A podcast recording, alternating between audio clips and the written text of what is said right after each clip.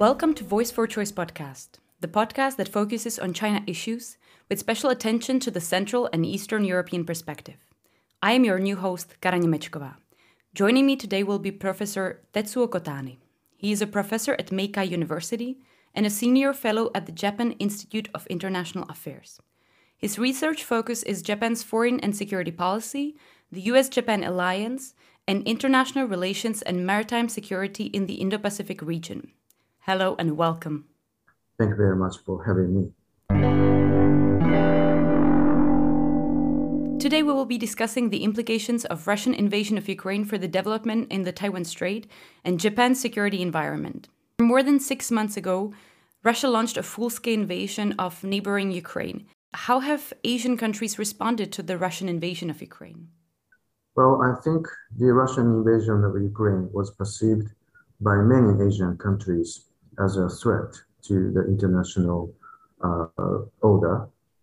For example, in March, the United Nations General Assembly adopted a resolution condemning the Russian invasion, and many countries in Asia supported this resolution. So I think many Asian countries perceived this invasion as an acceptable challenge to the rules-based international order. But on the other hand, in terms of the sanctions against Russia, there are very few Asian nations doing the sanctions. Japan, South Korea, Singapore, Australia, and New Zealand, and that's it. And most of the Asian countries refrain from joining the sanction regimes.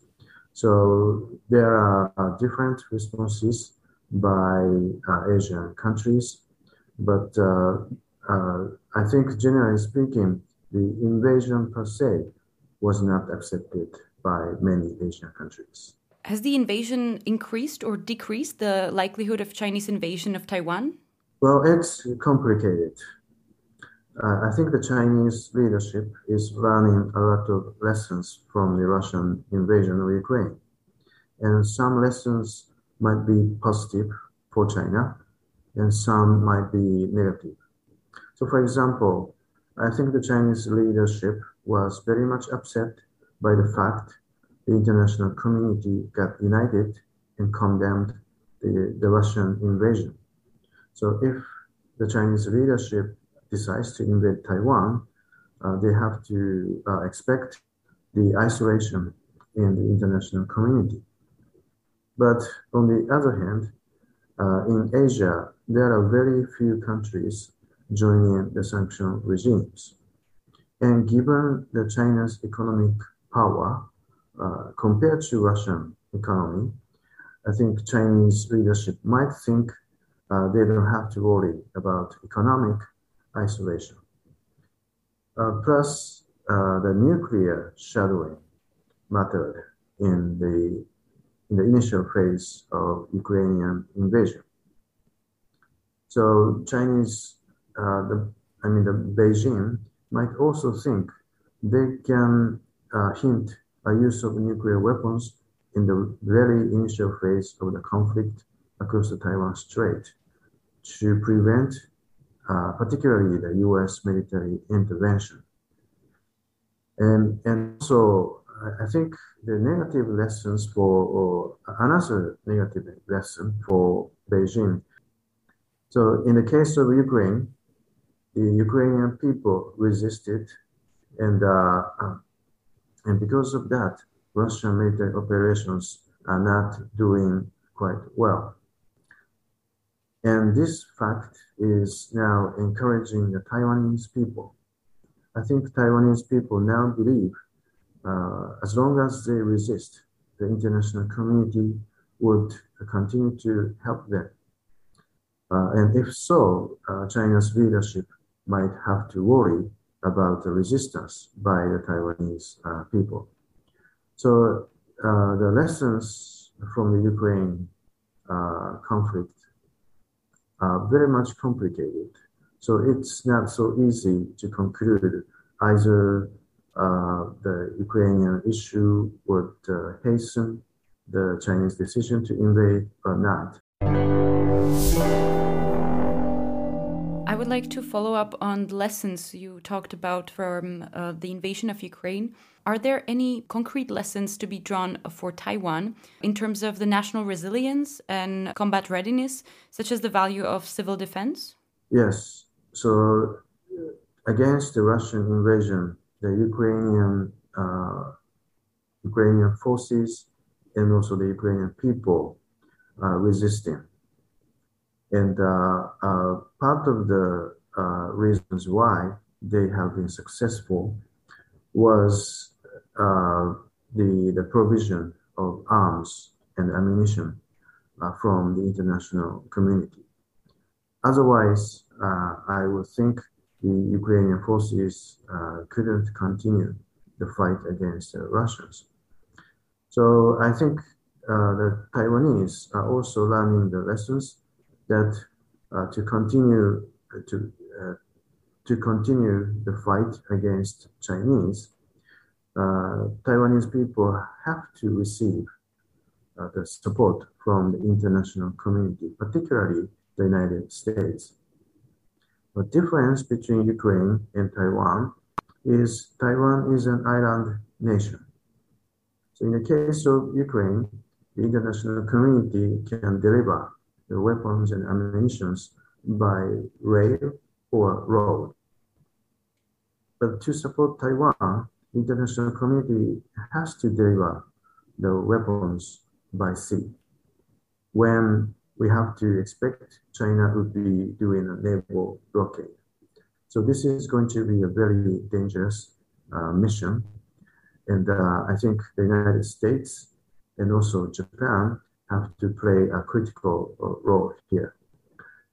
And the same can be told about the evacuation of civilians.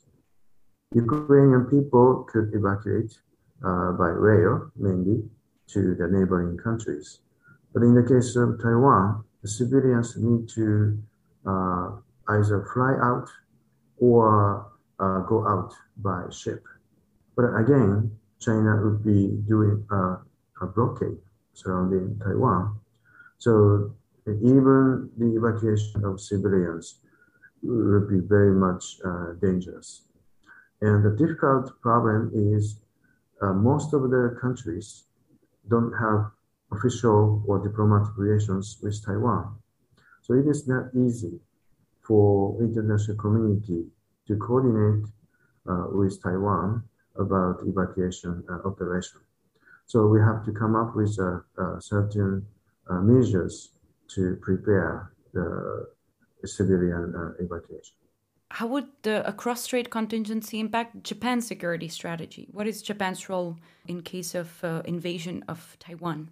Well, it depends on how the invasion will start. It depends on the scenarios. But we basically assume if Taiwan contingency happens, Japan could not be irrelevant. First of all, because of the geographical proximity, and also because we host US military. I think China might think striking those US forces in Japan. So the Taiwan contingency could become Japan contingency.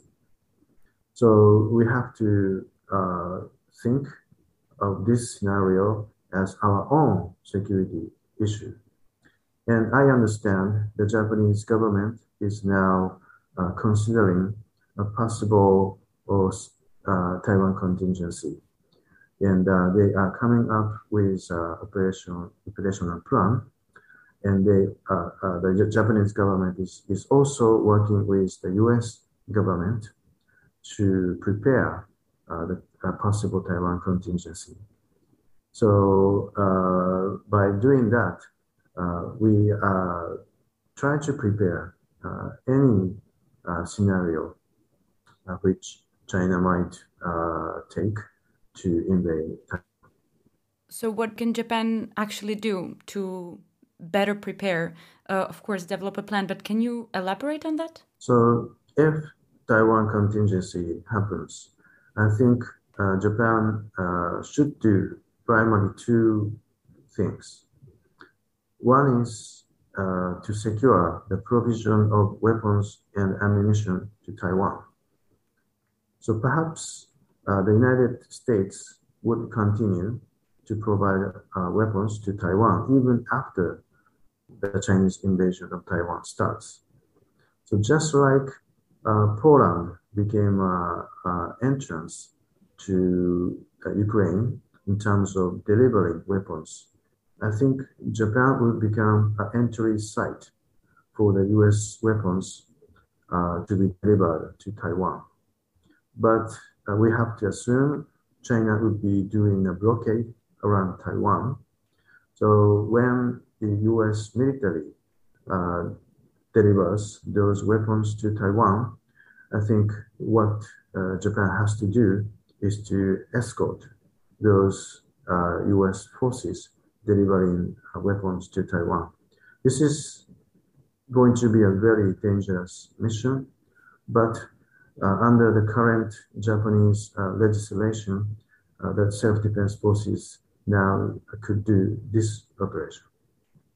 The second thing Japan should do is actually to defend our own territories. In the Taiwan contingency, the US bases in Okinawa would be very important. But at the same time, US bases in Okinawa would be a primary target for the China's military. So we have to defend ourselves. We have to defend our territory of Okinawa so that US could launch military operations from Okinawa. Ballistic missiles launched by China during a military exercise landed in Japan's exclusive economic zone. Foreign Minister Hayashi Yoshimasa called this a grave incident concerning the security of Japan and safety of its people, and stated that Japan strongly condemns the actions of China. How does this recent development affect the Sino-Japanese relations? We are very much concerned about the recent military exercise by China and the launch of a missile against the Japanese EEZ, which indicates, in the case of Taiwan contingency, China would try to strike Japanese territory.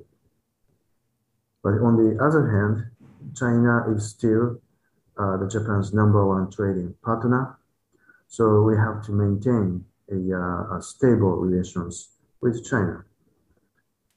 And this year is the 50th anniversary of the normalization of diplomatic relations between Tokyo and Beijing.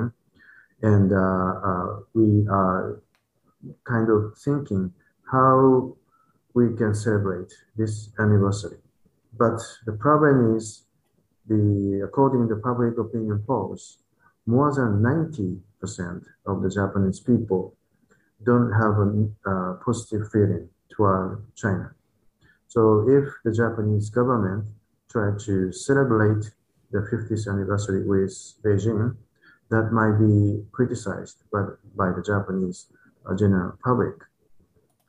So the Japanese government is facing a very difficult choices. Either continue to stabilize the relationship with our neighbor, China, or take a more tougher approach to China, which is making lots of progress in the region. Do you think that China's invasion of Taiwan might increase the risk of contingency involving the disputed Senkaku Islands or islands in the South China Sea? Because China claims the Senkaku Islands part of Taiwan, I would think if China decides to invade Taiwan, it's likely that China also try to take the Senkaku Islands. And if so, this is going to be a very difficult operations for Japan and the United States. On one hand, we have to focus our efforts to support Taiwan, but at the same time, we have to defend our own territories. the Senkaku Islands. So we have to allocate our resources. So this is going to be a kind of a very worst case scenario for Japan. And I would also think China would take the opportunity to further expand their control over the Spratly Islands during the conflict across the Taiwan Strait, because the United States would be busy with responding to the Taiwan contingency, and US might not be able to support the Southeast Asian countries' effort to defend the Spratly Islands. Can you tell me a little bit about the challenge for ASEAN countries to navigate this US-China standoff and possible Taiwan invasion? How do you think they will position themselves and how they should prepare for this kind of crisis? So the Southeast Asian countries are very much worried about the entrapment into the US-China strategic competition. Because many ASEAN member countries rely on the United States for security, but at the same time, those countries rely on China for economy. They don't want to take sides. But seems like the United States is asking the Southeast Asian countries to take side. The Biden administration perceives the current international framework as a competition between democracies and autocracies. But in ASEAN, some countries are more democratic, but some countries are less democratic. And the United States hosted the Summit for Democracies. And some ASEAN member countries were invited, but others were not. So this is perceived by ASEAN member countries as Biden administration's effort to divide ASEAN. So I think the Biden administration needs to think twice before talking about the competition between democracies and autocracies when they have a discussion with ASEAN member countries. So I think Japan can play an important role because Japan understands the very sensitive feeling of ASEAN member countries.